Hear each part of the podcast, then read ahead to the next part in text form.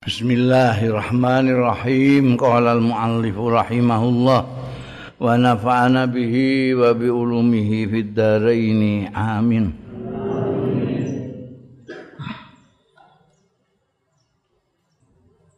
An Aisyah diriwayatake saing Sayyidatina Aisyah radhiyallahu anha anna Quraisyan setuhune wong Quraisy Quraisy itu salah satu klan atau suku yang terbesar dan terkuat di Mekah. Ya, banyak itu suku-suku lain-lain tapi Quraisy itu khusus itu orang istimewa semua itu. Ammahum sing jadi tokoh mukminin juga dari Quraisy. Tokoh-tokoh sing musuh ya wong Quraisy. Anak Quraisyan setuhune wong Quraisy iku ahammahum. Iku mrihatinake ing Quraisy. Anak Quraisyan ahammahum apa saknul mar'ati? Abaikan iku tangan glatake tukang cetak itu ngarokati bareng. Al mahzumiyati sing bangsa mahzum. Jadi Mahzum itu bagian dari klan Quraisy yang juga besar itu. Jadi kan modelnya gini ada dua dewe, ngisore iki ana macam-macam. Quraisy itu ada yang Bani Mana, Bani Abdi Syams, Bani Mahzum, tapi turute. Ini suka Bani Mahzum. Prihatin piye? Mong wedok Mahzumiyah alati sarakat sing nyolong sapa lati. Wah susah kabeh prihatin ya Allah. Ini orang terhormat dari Mahzumiyah pekonangan nyolong. Iki nek dihukum rak yo kaya-kayai suku Mahzumiyah. Fakalu monggo padha ngucap ya wong-wong Mahzum Mahzum ya sing ngongku resiki.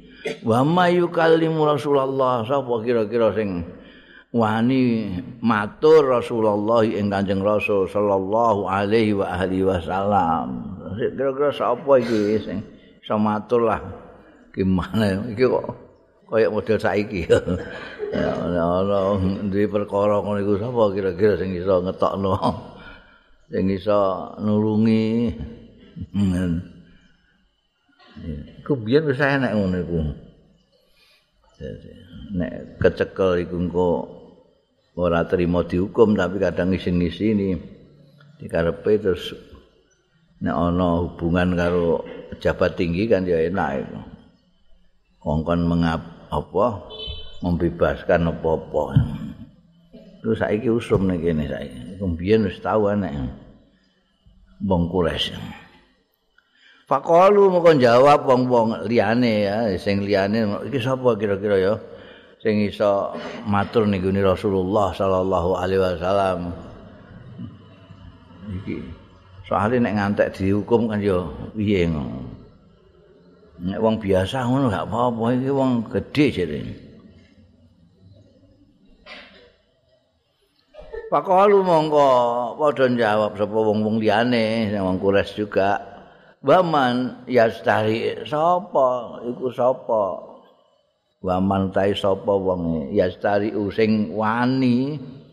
Ya man alaihi ing atase Kanjeng Rasul sallallahu alaihi wasallam illa Usamah bin Zaidin. Kejaba Usamah bin Zaid. Usamah bin Zaid bin Harisah. Iku hibu Rasulillah sallallahu alaihi wasallam kasih eh, kesayangane Kanjeng Rasul sallallahu alaihi wasallam. Wakallamahu mongko matur eh matur sapa hu ing Kanjeng Rasul sallallahu alaihi wasallam sapa usamatu sama. Pakola moko dawuh sapa Kanjeng Rasul sallallahu alaihi wasallam. atas fa'u fi haddin min hududillah. Ana to kowe arep nyafaati he? Golek apa jenenge? Dukungan ndukung sira fi haddin. Nyafaati sira. Nyafaati itu ya ngono iku matur ning sing penguasa supaya gak dihukum piye carane?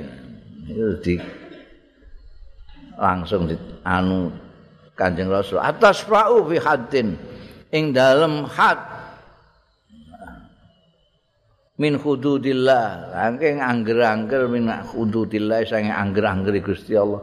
Ya angger-angger Gusti Allah. Hat iki hukum. Kok arep eh? Kowe meh ngomongi jalukno supaya bebas ngono. Mergo iku wong gedhe ngono. Iki persoalan hat min hududillah. Wajib Nabi langsung ben krungu wong akeh ora mok usamah tok. Maqama mangko kali-kali jumeneng sapa Kanjeng Rasul sallallahu alaihi wasallam. Fahta toba mongko mulai berkhutbah Kanjeng Rasul sallallahu alaihi wasallam. Sumakal mongko keri-keri dawuh sapa Kanjeng Rasul sallallahu alaihi wasallam. Innama ahlakal ladzina qablakum annahum kanu idza sarqa fi musyarif taraku iki viral iki dawuh terkenal untuk penegakan hukum. Itu yang selalu digodalil iki Innama ahlakal ladzina min qablikum. Angin pestine ngerusak alladzina ing wong-wong qablakum kang sadurunge ira kabeh. Angin pestine itu artinya tiada lain yang merusak orang-orang sebelum kalian tidak ada lain annahum kanu inamai wa'dadul hasri jadi padha karo ma ben illa ma ahlakal ladzina qablakum illa annahum. Innama angin pestine ngerusak ing wong-wong sing sadurunge kira kabeh iku annahum setuhune alladzina. Kanu ana ya alladzina idza saraka nalikane ngutil nyolong korupsi fihim. Ing dalem aladzina sapa asyarifu wong sing terhormat wong gedhe taroku monggo ngembarno dibiarkan tidak dihukum. Taroku tinggal sapa aladzina hu ing asyarif wa idza saraka analikane nyolong fihim ing dalem alladzina qablakum sapa adzaif wong lemah rakyat jelata. Nyolong sandal nyolong pitik. Aqamu alaihi haq. Mongko jenjekno ya alladzina alaihi ing atase dhaif al hadda ing aturan ing angger-angger. Wah. Nek wong cilik-cilik iku nyolong pite wis ora usah macam-macam duk mlebu duk Tuan. Oh, ora peduli sing nyolong iku kira-kira wong butuh napa ora melarat saking melarate terus bedol telone tanggane langsung duk mlebu penjara. Ini wong cilik. nek nyolong langsung mlebu blendeng. Nek wong gedhe orang terhormat was lake alep ngadili wis wangele ra karuan. Engko wis kasil ngadili wis divonis barang nglebokno penjarane wis angel. Mesti ana sing nyapaat-nyapaati Mungkin tegas banget kanjeng Nabi. Biyen niku jaman kuno iku, dan saiki flashback. Nek saiki kelakuane wong ngono. Dadi nek ana penegak hukum hanya menegakkan hukum untuk orang-orang yang lemah, rakyat cilik tapi membiarkan yang gede-gede, yang terhormat itu nyolong duit rakyat sakar PDW ora diapa-apakno. Iku flashback. Ku zaman kuno. Alladzina qablakum sak durunge Islam. Eh, durunge kanjeng Nabi. Lah iki wis ana kanjeng Nabi, kanjeng Nabi wis menegakkan seperti ini. Syekh nglakoni ngono berarti flashback. Wa aimullah. Kanjeng Nabi tidak tanggung-tanggung tegas padahal kanjeng Nabi itu kan lembut segala macam tapi persoalan menegakkan hukum tidak boleh wa aimullah an demi Allah lau anna fatimata ibnata muhammadin. Kok lamun andai kata setuhune Fatimah putrine Muhammad sarakot nyolong lakotok tu yadah nyekti ngetok sapa ingsun? Yadah ing tangane Fatimah. Itu perhatikan redaksi ini kanjeng Nabi Muhammad sallallahu alaihi wasallam. Fatimah ibnata Muhammadin. Ya. Muhammad itu seseorang yang mempunyai putri Fatimah. Muhammad berkedudukan sebagai penguasa. Fatimah yang anaknya Muhammad yang penguasa itu kalau sampai mencuri seandainya tidak, tidak mungkin seandainya saya betul. Ini menunjukkan oh, jemeneh kok sing mbok usulno kuwi mana yang lebih terhormat itu Maratul Mahzumiyah itu dengan Fatimah binta Muhammad sallallahu alaihi wasallam kedekatannya dengan penguasa sebian rupa. Wah, iki nek iso nglakoni kaya ngene iki ya luar biasa penegakan hukum itu. Jadi ya mesti ini kudune iso ning Indonesia itu karena mayoritas umat Islam kan, umat Islam itu kan sing ditutno Kanjeng Rasul sallallahu alaihi wasallam. Kalau bicara soal hukum ya ini. Ndak usah sarif, ndak usah doib. Tidak tebang pilih mana yang gampang menjarak no, mana yang sulit. Enggak ada itu. Pos di hadapan hukum semua sama. Orang peduli yang terhormat atau yang rakyat jelata. Wah itu wangel nih kini longkon Indonesia menaling orang-orang yang seperti ini yang menegakkan hukum secara sama di hadapan hukum itu kena dihitung. Mulanya terus terkenal. Koyok polisi hukum terkenal itu. Ngantek presiden Abdurrahman Wahid itu polisi ku sing ngapik mok loro.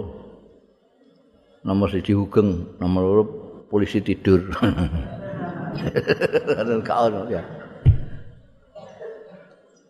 Ono jaksa yang ter, terkenal karena juga gitu terkenal. Lopa, Baharudin Lopa. Mati sih sampai sekarang itu. Sekarang ini longkong. Makanya orang-orang yang seperti itu jadi terkenal karena sing liyane ora iso niru.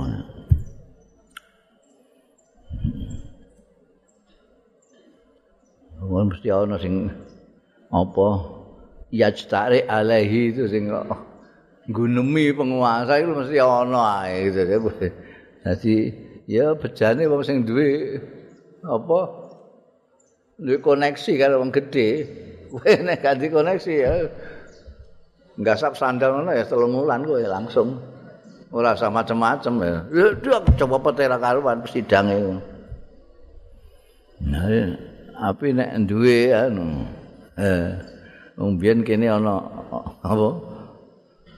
Antri sing wah eh duwe kanca polisi ngono ae iso nyapa ati kancane sing ditilang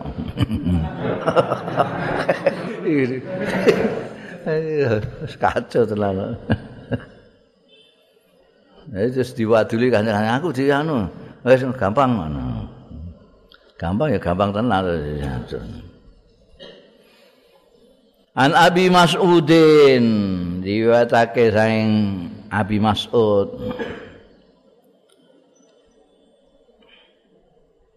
Kala ndika Abu Mas'ud Ibnu Mas'ud bin Uqbah ya. Kala dawuh sapa Rasulullah sallallahu alaihi wasallam Inna mimma adrakan nasu min kalamin nubuwah Idza lam tastahi fasna ma syi'ta. Inna mimma adrakan nas tuhune iku termasuk barang. Adroka kang menangi sapa annas wong-wong min kalamin nubuwati Saking pengendikan kenabian iku ini tanda kutip Iza lam tastahi fasna masyikta tanda kutip tutup. Iku dawuh. Tatkalane ora isin sira Iza lam tastahi. Hari kalau ora isin sira fasna. Mongko gawe sira maing barang sikta sing karep. Oh ini termasuk kuat yang lama yang masih diingat-ingat orang terus kata-kata hikmah kata-kata mutiara dari kenabian zaman dulu yang masih diingat-ingat oleh orang sekarang adalah idalam tastahi fasna masih nek kowe ra isin wis kon segala macam lah sing mbok karep sak karepmu kono. Warep udan ning perapatan ya kono nek anggere kowe gak isin. ya entas tahi kowe nyolong duit rakyat wis kono colongane. Angger kowe gak isin. Oh, itu kata-kata mutiara yang sampai sekarang itu. Itu perdigaan lama itu aja. Yang kalamin nubuah. Ya. Jadi kan kata-kata mutiara itu kan pertama dari Allah. Dari Allah itu juga dari utusannya karena utusannya itu dari Allah juga. Kayak Kanjeng Nabi yang ngendikan itu ya dari Allah. Karena in huwa illa wahyun yuha. Semuanya dari wahyunya Allah. Karena itu kata-kata mutiara itu keluar kalau dari Allah, dari nabi-nabi. baru dari cerdik cendekiawan dari pujangga sak piturute paling top ya, ya dari kenabi-nabi itu antara lain ini kan itu kan terus indah sekali. Dalam tastahi fasna masita. Aku nek mbok tulis wah nganggo khot sing apik ana iso ana pengaruhe iku. Wong arep nyolong isin eh? Arep nggasak isin mergono di dalam tas tahi kowe nek isin ya kono gak sapa kono. Ya apa iki ditulis ning kaos di dalam tas tahi pas nak masih ta. Nek kowe gak isin wis kono sak arepmu kono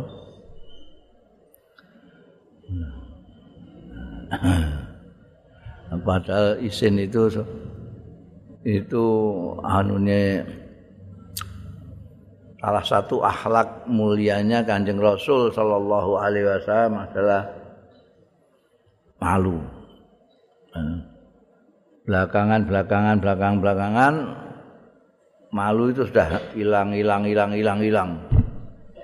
Iki gak disin, eh? Ono wong gede nyolong duit wong cilik iku ya gak isin belas. wakil rakyat tapi berkate rakyat dipangan dhewe mewakili kajatan puangan dhewe. Ora trimo ngono sing berkate sing makili barang iku ning omah dijikuk sisan juga disin jen julukane hakim terus mutusi perkara gara-gara disogok. Juga isin hmm? banyak sekarang itu kejadian-kejadian yang ketok nek orang disin itu kayak pirang-pirang. Begitu jaluk ditulis ning dindi di dalam tas tahfasna masih tas ben Nah nek ngono nek dilakoni tenan gak kena dilulu wong di dalam tas tadi pas wah aku gak diisen tak lakoni. Terus sak karepe dhewe kabeh. Buar ngono iya nek ono wong sing gak paham dilulu barang gak ngerti. Wes nek gak diisen ya kono nek arep nyopok klathok ning prapatan nyoplok tenan. Iku gak diakal itu gak disin wis kono entekno duit rakyat entekno tenang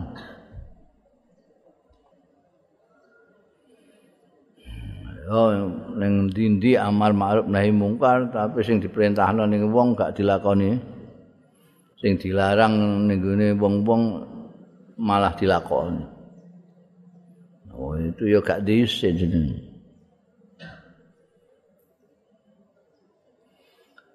An Ibni Umar diriwayatake saking sahabat Abdullah bin Umar radhiyallahu anhuma anna nabiyya setuhune Kanjeng Nabi sallallahu alaihi wasallam kala dawuh sapa Kanjeng Nabi baina marajulun yajuru izarahu minal khuyala.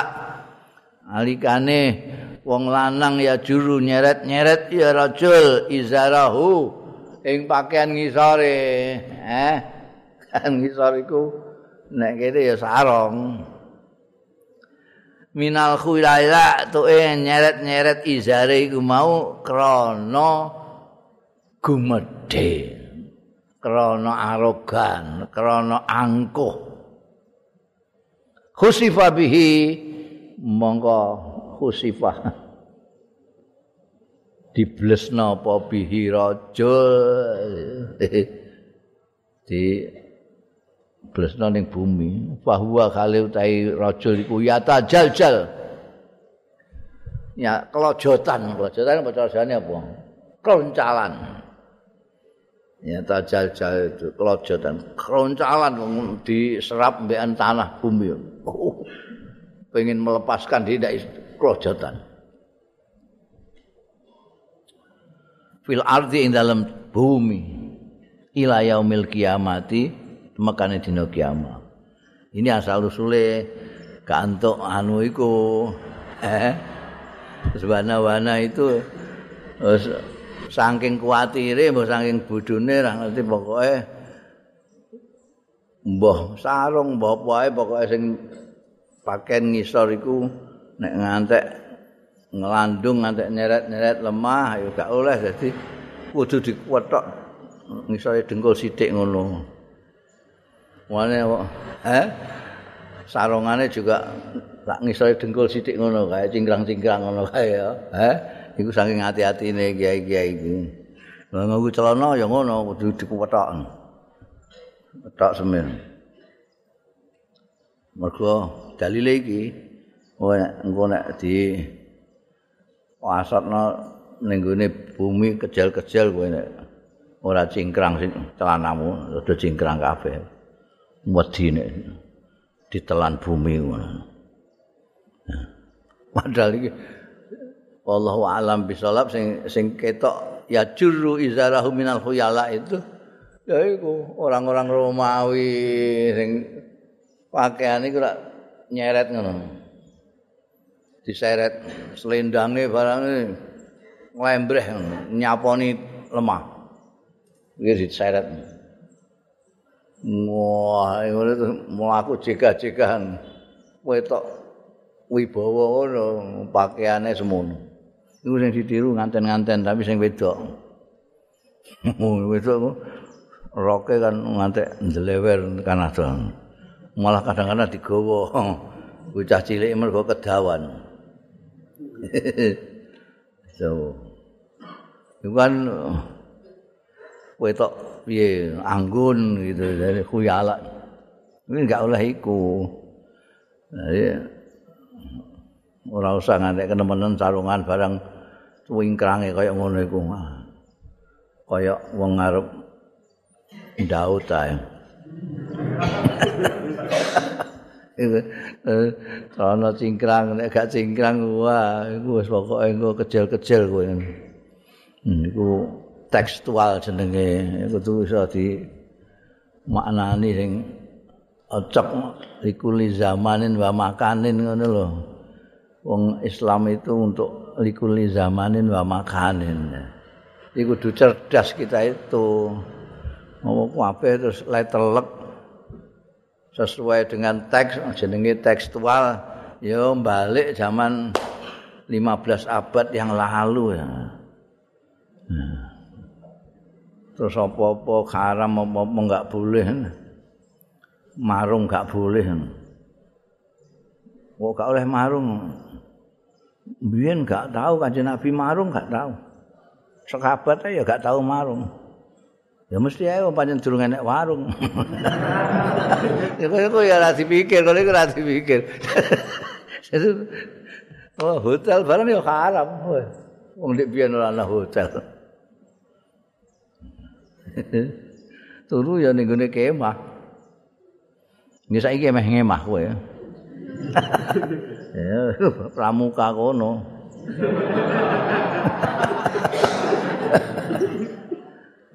iku iku ngono ya cerdas.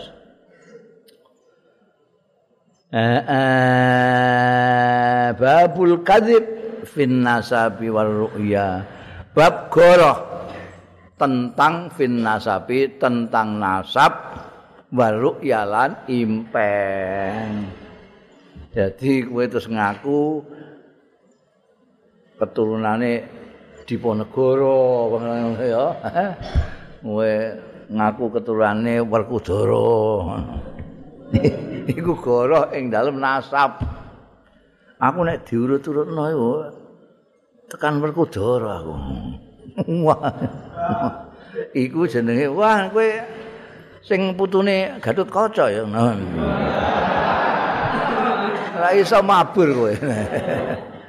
Iku jenenge goro bin nasab. Oh, iku ya ana wong sing ngono iku ya keplauran. Kadang-kadang ya diperindah ya ora kok muni aku anake sapa Raden sapa ngono ta wis gak dikei bin. Ya. Bin Gadut ngono. Iku gak oleh. Ngipi ya ngono, ora ngipi muni ngipi. Aku dibengi kok ngipi ketemu kowe. Eh? Masya Allah. Aku mbok jajakno barang. Saiki aku jajakno. Iku goro dalam impen, ya Allah.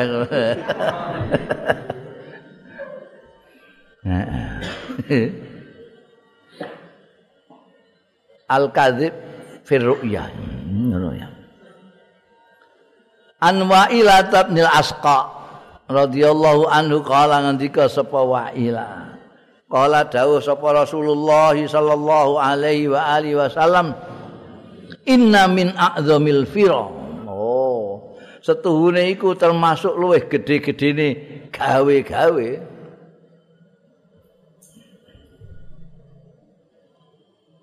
Apa ayat da'ya yen to ngaku-ngaku sapa ar-rajulu wong lanang ila ghairi abihi maring liyane bapake rajul. Au yuriya ainahu utawa merohake ya rajul ainahu ing mripate mak ing barang lamtaro kang ora ningali iya mripate artinya orang ngipi mending ngipi Au yakula utawa ngucap sapa rajul ala Rasulillah sallallahu taala alaihi wa alihi wasallam ngucapake ma barang lam yakul kang ora ngendikaake sapa Kanjeng Rasul sallallahu alaihi wa alihi wasallam. Ini tiga ini muha berat ini gawe-gawe yang nemen. Termasuk gawe-gawe, gawe-gawe cara Indonesia apa?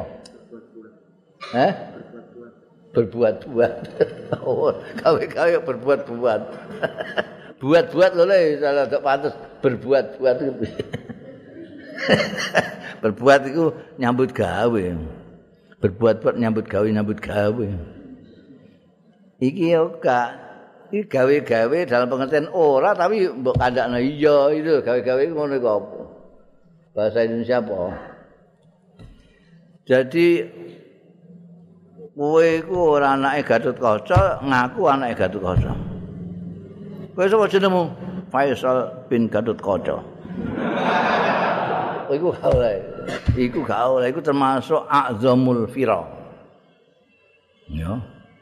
Dan kadang-kadang kan wong eh Oh bapake Suto ngono sajane kok gak pantes aku. Mukhlisin bin Suto gak enak ngono. Wah terus nggawe jenenge kiai sapa di akokne bapak. Gak oleh. Orang ngipi di kandakno ngipi iku ayuriyain malam taro. Jadi orang ngerti dhewe terus muni ngerti. Termasuk ngipi. Apa meneh nek nek orang ngipi ya tambah oh, ngipi ae gawe-gawe apa meneh ora roh gak dhewe kowe terus ngomong. Saiki pirang-pirang iku. Kowe buka medsos iku wah akeh sing kaya yo yo kaya ngerti-ngerti dhewe. Padahal blas tau. Lho kok iso ngono cetane ngono. Eh? Kowe anu roh dhewe gak usah kandhani ngono. Lho kandhani ngomong kaya yo yo ngono. Aku iku diingan mungkin ngono. Wis kaya yo ngono, barang ditakoki. Kowe ketemu dhewe. Oh, gak. Aku dikandhani wong ngono. Iku jenenge yuri aina malam taro. Jadi tidak tapi itu jenenge gawe-gawe nek cara Jawa. Cara Indonesia apa itu? Itu bukan dawuh Kanjeng Nabi, itu dawuh Kanjeng Nabi ya. Kanjeng Nabi bersabda. Tapi akeh-akeh sing muni ngono iku mergo ora ngerti ngono ae, mergo ora ngaji. Ora dawuh Kanjeng Nabi dianggap dawuh Kanjeng Nabi. Nek ngantek wani-wani ya keterlaluan ora dawuh Kanjeng Nabi terus gawe-gawe dhewe iku kumbiyen di awal-awal gegerane wong Islam itu itu banyak hadis maudhu itu me, apa e, menisbatkan omongannya dia kepada kanjeng Nabi untuk mendukung kepentingannya dia. Jadi ini seneng iki terus Kanjeng Nabi ora dawuh dawuhno Kanjeng Nabi ku seneng iki. Itu termasuk a'zumul fira. Jadi tiga ini. Ngaku-ngaku bapak padahal itu bapake, ngaku-ngaku intisab ning gone wong sing bukan. Ngaku-ngaku weruh padahal dia ora weruh. Ngaku-ngaku dawuh Kanjeng Nabi padahal bukan dawuh Kanjeng Nabi. itu azamul firah.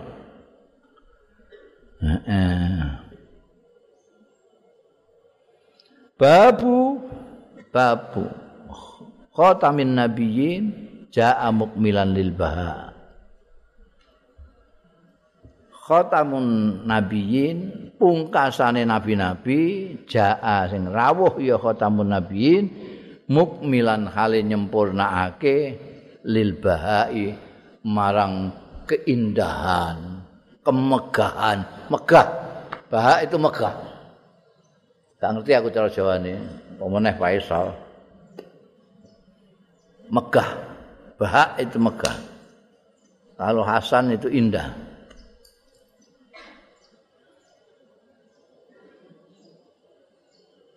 Ya tamun nabiyin ya siapa lagi yang dimaksud diketahui kanjeng Nabi Muhammad sallallahu alaihi wasallam. An Jabir bin Abdullah diwetake saking sahabat Jabir bin Abdullah radhiyallahu anhuma kala ngendika sapa Jabir bin Abdullah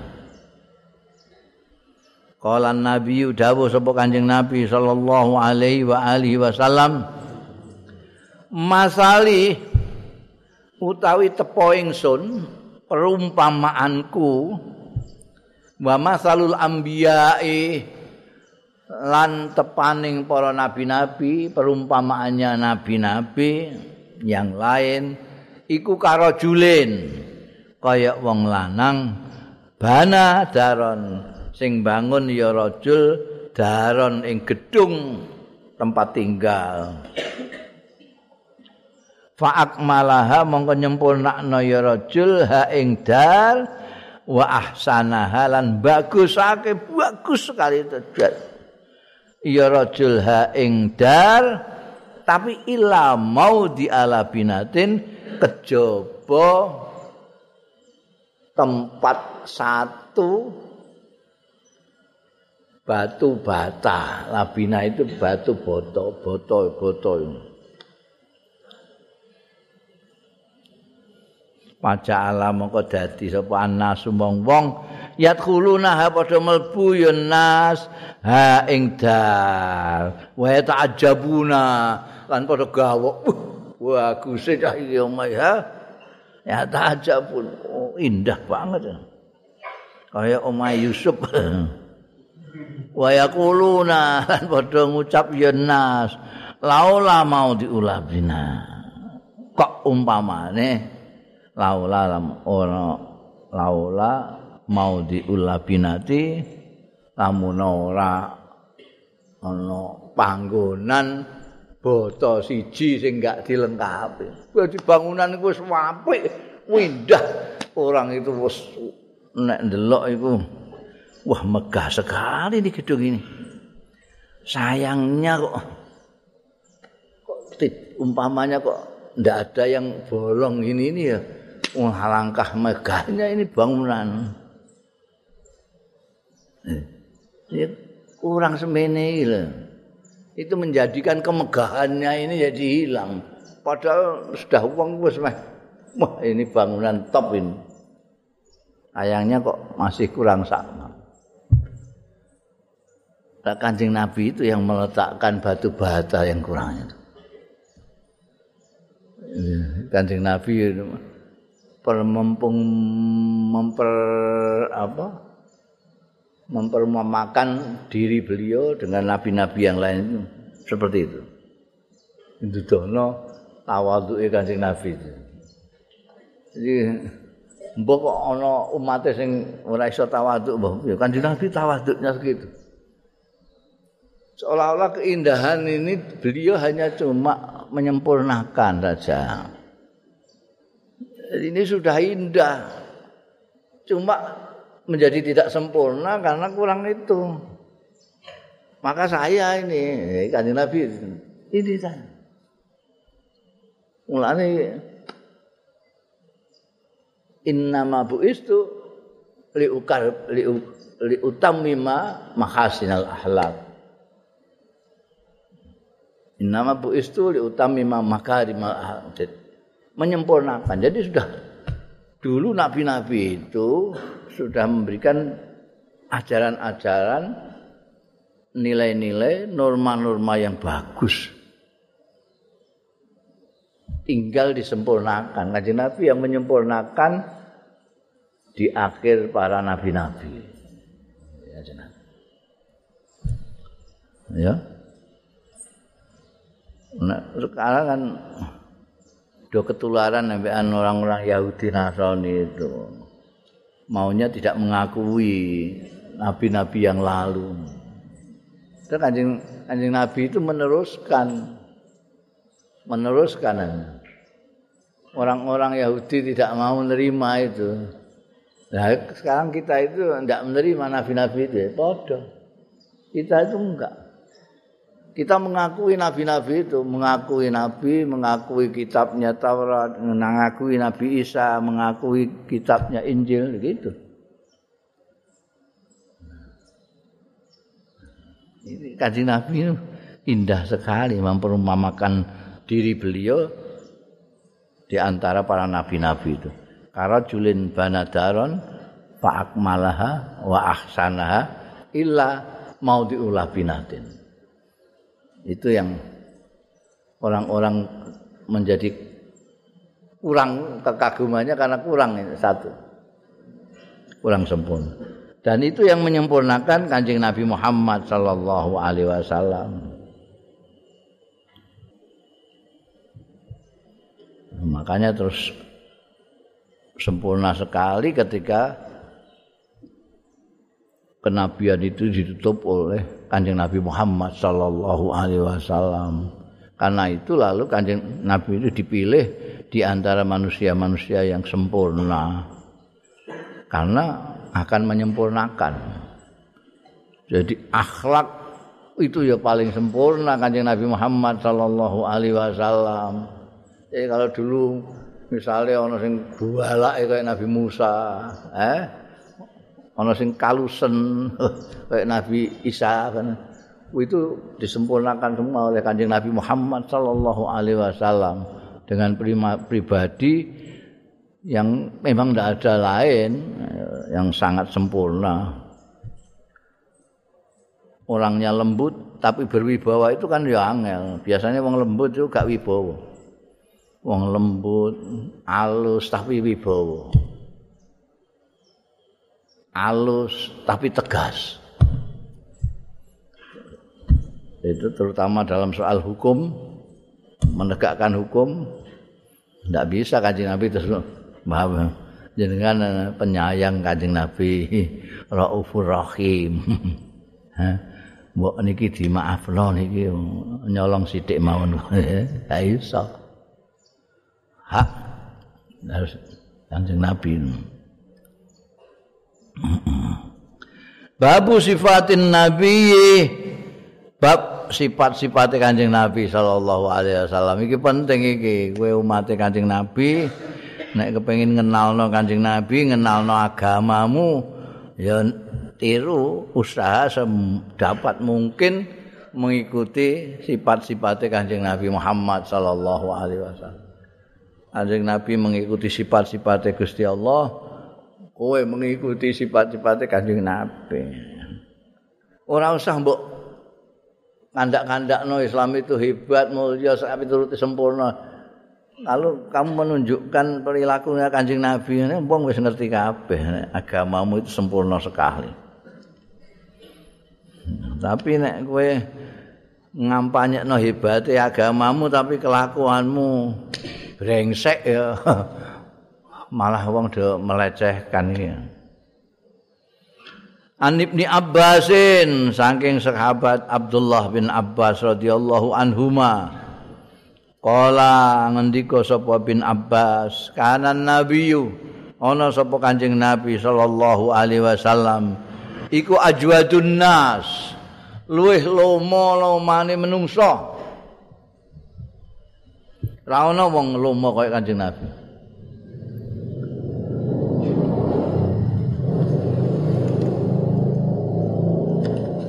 Wa ajwada mayakun lan ana iku luweh lomo-lomane barang yakunu kang ana Kanjeng Nabi fi Ramadhana ing dalem bulan Ramadan. Hinayal kahu nalikani nemoni ing Kanjeng Nabi sallallahu alaihi wasallam sapa Jibril malaikat Jibril alaihi salam.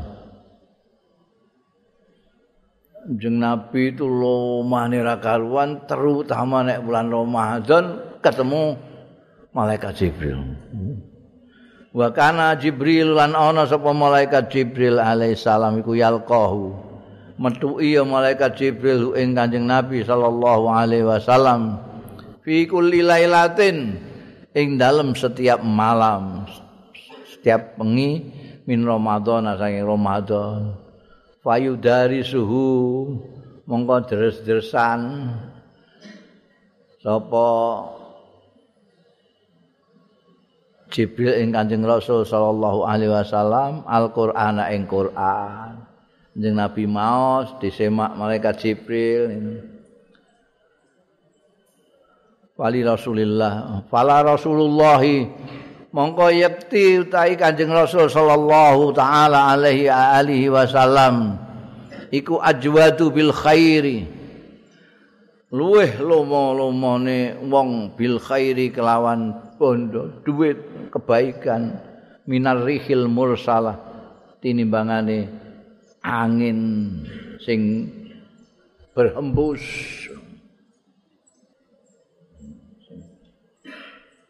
Angin yang dilepas. Wer wer wer ngono nek aweh iku. Biasanya kancing nabi itu mulane di sipati kalau soal ilmunya disipati dengan laut nek lomane disipati sebagai hujan anjing nabi itu ini persaksiannya Ibnu Abbas Ibnu Abbas itu santri mudane Kanjeng Nabi Muhammad sallallahu alaihi wasallam. Bangsane bin Umar, bin Amr bin As. Kanjeng Nabi lomah nih karuan. Terutama bulan Ramadan karena setiap Ramadan itu setiap malam malaikat Jibril datang. Datang untuk nyimak kanjeng Nabi ya semak-semakan lah deres Al-Qur'an.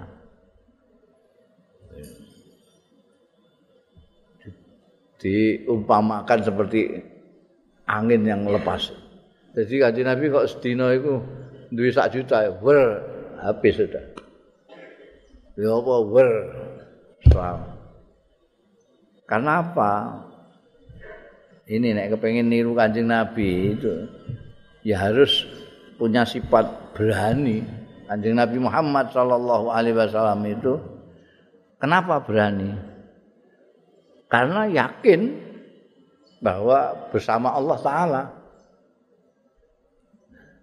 Itu urutan itu. Kamu kalau yakin bersama Allah taala, kamu yakin betul bahwa Allah taala Rahman Ar-Rahim. Bahwa Allah taala menyintai kamu. Bahwa Allah taala itu menciptakan kamu dan tidak mungkin akan membiarkan kamu kelaparan segala macam. Maka kamu yakin tidak akan takut. Kamu akan jadi orang yang berani. Beranimu bukan karena punya kekuatan, punya duit, punya kekuasaan enggak, tapi punya Allah Taala. Jadi kalau punya duit, tidak punya duit, tetap berani. mau memberikan uang seberapa pun kamu berani tidak akan takut. Mungkin entek piye? Ora takut, nggundi Gusti Allah kok. Lah kemarin aku nggak punya apa-apa. Oh sekarang aku punya, terus tidak punya lagi kan ya biasa. Besok kan ada lagi. Anjing Nabi itu. Masya Allah. Al khair ning kene ajwad bil khair. Wong Arab itu ngarani duit itu khair. Materi itu khair. Kemudian di mulai ning Quran juga disebutkan Inna li hubbil khairi lasyadid. Inna li khairi lasyadid. Orang itu wah senenge karo dunya, senenge karo materi setengah mati. orang Roma itu berani menentang dominasi materi itu. Materi tidak ada artinya bagi orang yang imannya kuat. Orang yang berani. Orang yang merasa selalu bersama Allah subhanahu wa ta'ala. Ya, kanjeng Nabi. Masya Allah. Ajwad bil khairi minari. Biasanya wong itu Wah, cilik kuwi. Iku sing bolak-balik tak contohno iku. Jumatan ana peti melewat ngono kuwi. Dompete dibuka emeh atusan kok ana eketan. Genti eketan. Eketan meh dijikuk kok ana ijo-ijo. rong rong puluh hewu nang iku. Lalu mesti jikuk kok ana eh, ungu-ungu puluh hewu nang sepuluh hewu saja. Lalu kok anak sing rong hewu nang rong hewu. Rong hewu mesti jikuk ana klitik-klitik Kelitik koin kelitik ngono ae. Wong terus ditutupi ngene. Ono konangan. konangan mau sithik. Ora kok wedi nek konangan darani riya, konangan akeh gak, konangan nek sithik. ditutupi. Iku. Pancen gawan ngono. Semenenge dhuwit setengah mati. Dhuwit elek mbek dhuwit anyar. Wis seneng dhuwit anyar. Padha sewune lho. Padha 10.000 ne. Sitoke lecek sitoke anyar. Mbok tukokno mbok wilehna sing lecek sik. Memang sampun nek sing lecek iku ora padha regane wis. 10.000 lecek wis 10.000 anyar akeh ndi? Eh? Ayo sami. Tapi kowe mbok kena sing elek kenapa? Iku li hubbil khairi la. Kanjeng Nabi gak duwe ngono. Ini satu sifatnya kanjeng Nabi. Itu nak. Kepengin kowe disenengi Gusti Allah, kepengin disenengi manusia, jadilah orang seperti kanjeng Nabi, lomo. Orang yang lomo mesti disenengi Gusti Allah, mesti disenengi wong. Nek kowe bakhil, gak disenengi wong, digedingi Gusti Allah. Wah di, dicireni, wah wah cah iku masyaallah terasi diadai koper ngono ya mesti dirasani wong. Cili kuwi ngono. An Abdullah bin Umar. Rangke iku mau Abdullah bin Abbas. Ini orang-orang yang menjadi anak didik Kanjeng Nabi Muhammad sallallahu alaihi wasallam generasi muda ini. Putranya Abbas, Abbas kan generasi sak pantarannya Kanjeng Nabi. Umar juga begitu. Ini putra-putranya. An Abdullah bin Umar, saking sahabat Abdullah bin Umar radhiyallahu anhu maqal. ngendika Abdullah bin Umar Lam yakunin nabi ora ana sapa nabi Kanjeng Nabi sallallahu alaihi wasallam iku fahishan. Fahishan itu jorok, kasar. Wala mutafakhishan. Tak pernah ngomong kasar, tak pernah ngomong jelek, tak pernah ngomong kotor. wa kana lan ana sapa Kanjeng Rasul sallallahu alaihi wasallam iku yaqul dawuh sapa Kanjeng Rasul sallallahu alaihi wasallam inna min khiyarikum satune iku termasuk orang-orang paling baik ira kabeh iku ahsankum akhlakon sing luweh bagus sira kabeh apane akhlakon akhlake ya Jeng Nabi itu walus ngendikan ora tahu kasar. Ora tahu kasar. La fakhisan wala mutafakhisan. Nek fakhisan itu memang tabiatnya kasar. Kalau mutafakhisan itu berusaha kasar. Ada orang itu yang sebetulnya tidak kasar tapi mbah saking gregetene bahwa dia berusaha kasar. kanjeng Nabi tidak pernah. Dikasari orang juga tidak masalah. Tidak masalah. Apalagi kalau itu persoalan pribadi. Persoalan pribadi kanjeng Nabi mbak apa noai kanjeng Nabi itu enter aja. Karena apa? Karena yang dipandang Gusti Allah Taala. Yang penting Gusti Allah Taala baik dengan gak pernah lah apa sih ngomong kasar barangku lah apa Orang yang ngomongnya kasar itu ingin menunjukkan bahwa dia hebat. Artinya apa? Artinya dia kerdil sekali. Itu wong nek ana wong sing kuasar, ngamukan, misuan, itu dia mau menutupi kekerdilannya. Tapi kanjeng Nabi Muhammad Shallallahu Alaihi Wasallam enggak. Oh, soalnya jiwanya besar, pribadinya besar, semuanya dilemah lembuti. Kalau ada yang salah dimaafkan. Kalau ada yang bersalah kepada Allah dimintakan ampunan. Fa'fu seperti dawe gurunya, dawe Gusti Allah taala. Fa'fu anhum wastaghfir lahum. Maafkan mereka dan mintakan ampun mereka. Anjing Nabi itu. Mereka embek Gusti Allah itu dicintai sekali kanjeng Nabi itu. Kok umpaman duwe lagi duwe nik Ame masuk nawa ngono dieling nek Kanjeng Nabi, ambek Gusti Allah. Kayak ning perang Uhud. Melihat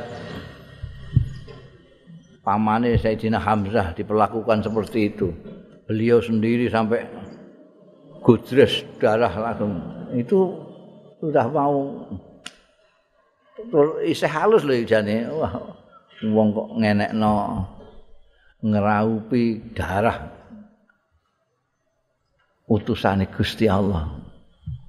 Lah selamat wong ngono iku. Ngono iku delok nek Kanjeng Nabi. Lahir salah ka ampun. Itu urusane Gusti Allah ora urusanmu. Ini Kanjeng Nabi. Masya Allah. Mulane terus dawe inna min khiyarikum ahsanukum akhlaqan. Jadi ukurannya orang kok mergo wiridane dawa itikafe dawa posone kuat apa meneh jenggote dawa. Ora ukuran ukuran akhlak. Wis ngono ad-dinu kulluhu al-khuluq jadi kalau wis kaya apa ae nek akhlakmu luwih apik timbang aku kowe luwih apik timbangane aku Kowe luwih elek, luwih elek banget. Iku wis standarnya itu. Ora usah macam-macam standar nu. Bangsa serban gede barang ngono iku. Ngono sing dodol iku. Kowe karek belajar serbanan. Ini jenggot gampang angger saiki ana dodol obat brewok. Eh, ame nyingkrang gampang karek mbok ketokne celanamu. Gampang pokoknya penampilan-penampilan lahiriah itu bisa. Kaya gaya kaya wali ya iso. Saiki ana akademi teater itu. Eh? Diwarai akting macam-macam iso. Tentang film ana sing iso akting kaya Hadatus Syekh Hasyim Asyari. Kan ana film itu. Iku ana malah ana wong non muslim tapi memerankan Kiai Dahlan pendiri Muhammadiyah. eh? Itu saiki gampang. gampang. Tapi mlebu standar ya akhlake, ngono ae, akhlake delok. Dene cangkeme apik apa elek? Nek elek gak kaya Kanjeng Nabi. Halus apa kasar? Nek kasar ora kaya Kanjeng Nabi. Wis ngono ae. Lomo ta medhit, medhit wis ora kaya Kanjeng Nabi. Semakin mirip dengan Kanjeng Nabi itu semakin baik. Itu ukurane ngono ya. Wana-wana iki sing didelok kadang-kadang malah buanter ya. Semakin pinter misah semakin wah iku wibawa tenan. Aku kadang-kadang kepengin niru misom. Wah, bajingan kowe ngono. Piye kita itu ya? Kita wibawa kae? ya Allah, woi bana-bana lucu-lucu.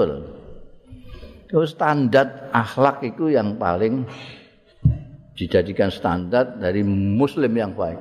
Umat Nabi Muhammad yang terbaik. Itu adalah ahsanukum akhlakon. Iki dawuh Kanjeng Nabi, usah kena mbok bantah kowe. Oh niku anu, ah usah wis pokoke iki dawuh Kanjeng Nabi. Eh, gak iso mbok bantah piye nah. Lho. Lah ini kenapa sok ya? Lho gak sah piye wong Jawahirul Bukhari. Pilihan dari Bukhari punya. Dan dan redaksinya banyak sekali yang isinya hampir sama dengan itu. Inna ahasin ahasinakum hiarukum tak piturute. nanti itu yang paling dekat dengan Rasulullah sallallahu alaihi wasallam yaumil kiamah ya ahsanukum akhlaqan. Yang paling dekat dengan Rasulullah nanti pada hari kiamat juga yang ahsanum khulqan. Bukan siapa-siapa. Ya. Bisa bahwa standar-standar gaweane wong sing anu ku aja al khairu kullu fittibair rasul sallallahu alaihi wasallam. An Aisyah radhiyallahu anha